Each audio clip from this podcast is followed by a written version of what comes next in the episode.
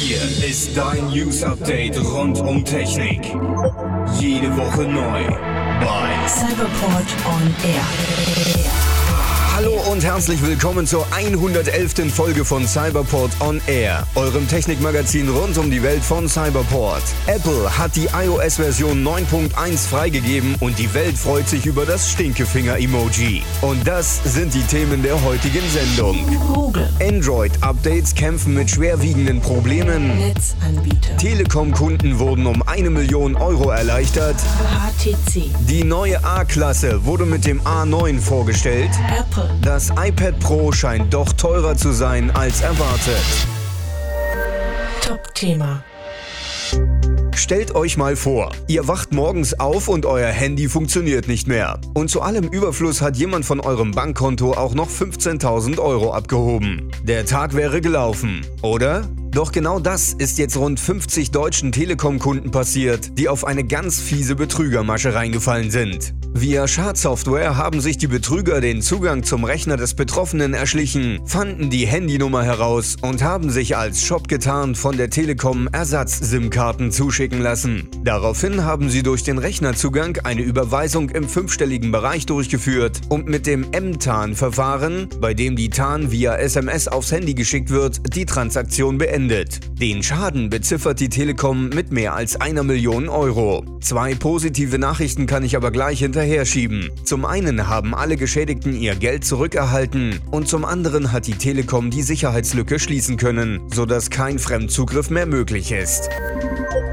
Google kämpft derzeit an zwei Fronten mit den aktuellen Android-Updates. So sollten Huawei P8 Lite-Besitzer ganz vorsichtig sein, wenn ihnen das Update auf Android 5.1 Lollipop angeboten wird. Vor allem in den USA beklagen P8 Lite-Besitzer den Komplettverlust ihrer Daten, nachdem sie das Update durchgeführt haben. Hier bei uns können wir erstmal aufatmen. Alle in Deutschland vertriebenen Geräte sind von vornherein mit der Version 5.0 ausgeliefert worden. Laut Google sind diese Geräte nicht für ein Update auf 5.1 vorgesehen. Und kaum ist der eine Ärger im Gange, kommt auch schon der nächste. Diesmal betrifft es die Version 6.0 Marshmallow. Hier klagen sämtliche Nexus 5 User über einen starken Akkuverlust nach der Installation des Updates. Auch hier will Google helfen. Ein entsprechender Patch sei schon in der Programmierung. HTC will was tun. Der schwer gebeutelte Smartphone-Hersteller hat daher mit der neu gestarteten One A-Serie eine Nische gesucht, die nun ihre Anhänger finden muss. HTC One A9 heißt das nun vorgestellte Smartphone, welches im Gegensatz zum M9 eben nicht auf Hightech mit dem neuesten Schnickschnack getrimmt ist. Man kann das A9 eher als Mittelklasse-Smartphone betrachten. Neu ist zum Beispiel das leicht gekrümmte Display, was das Wischverhalten des Fingers verbessern soll. Außerdem ist ein sogenannter Burst Mode an Bord. Wenn das A9 erkennt, dass zu starkes Sonnenlicht auf das Display strahlt, schaltet es automatisch auf einen sonst nicht erreichbaren Maximalwert.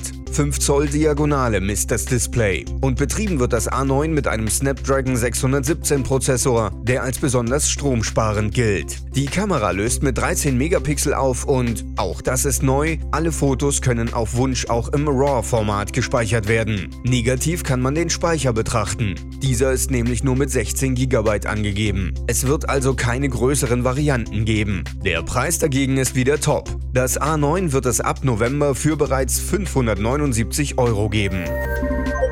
Vor vier Wochen wurde bei der letzten Apple Keynote das neue iPad Pro vorgestellt, welches mit 12,9 Zoll Bildschirmdiagonale vor allem Designer ansprechen soll, die mit dem ebenfalls neuen Apple Pencil ihre Ideen verwirklichen können. Jetzt kam unter Berufung von Händlerkreisen heraus, dass das 128 GB große Modell mit LTE-Unterstützung satte 1229 Euro kosten soll. Das ist teurer, als man zunächst vermutet hatte. Wer auf LTE verzichten kann und nur die WLAN-Version besitzen möchte, sollte immerhin noch 1079 Euro aus der Tasche ziehen. Auch das optionale Zubehör verdient nicht gerade das Prädikat preisgünstig. So kostet der Apple Pencil 109 Euro und das Smart Keyboard satte 180 Euro. Und trotzdem wird es mit Sicherheit viele geben, denen das egal ist und fleißig einkaufen.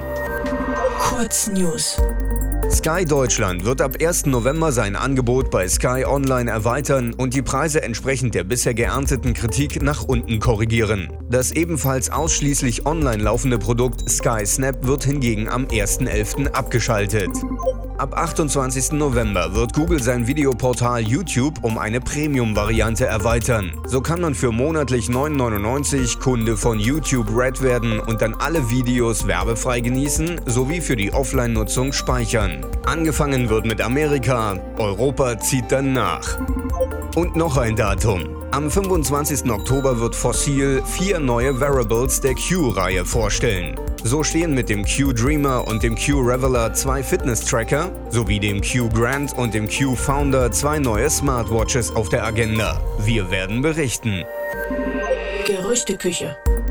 Das Portal WinBeta hat ein Renderbild eines vermeintlichen Mittelklasse-Smartphones von Microsoft veröffentlicht. Scheinbar ist es das Lumia 650, denn standesgemäß sind bei den Werbebildern die angezeigten Uhrzeiten auch die Modellnummern und auf dem Renderbild ist es 6.50 Uhr. Wie die Seite Sam Mobile berichtet, will sich Samsung wohl aus dem unterpreisigen Markt in Europa zurückziehen. Der Hersteller erwägt, in den Niederlanden und anderen europäischen Ländern keine Smartphones und Handys mehr unter 250 Euro anzubieten. Das chinesische Portal Weibo hat Bilder eines weiteren OnePlus-Handys veröffentlicht. So soll laut den Informationen am 29. Oktober das OnePlus X vorgestellt werden, welches sich angeblich als Mittelklasse-Smartphone ausgibt. Na, wir sind gespannt.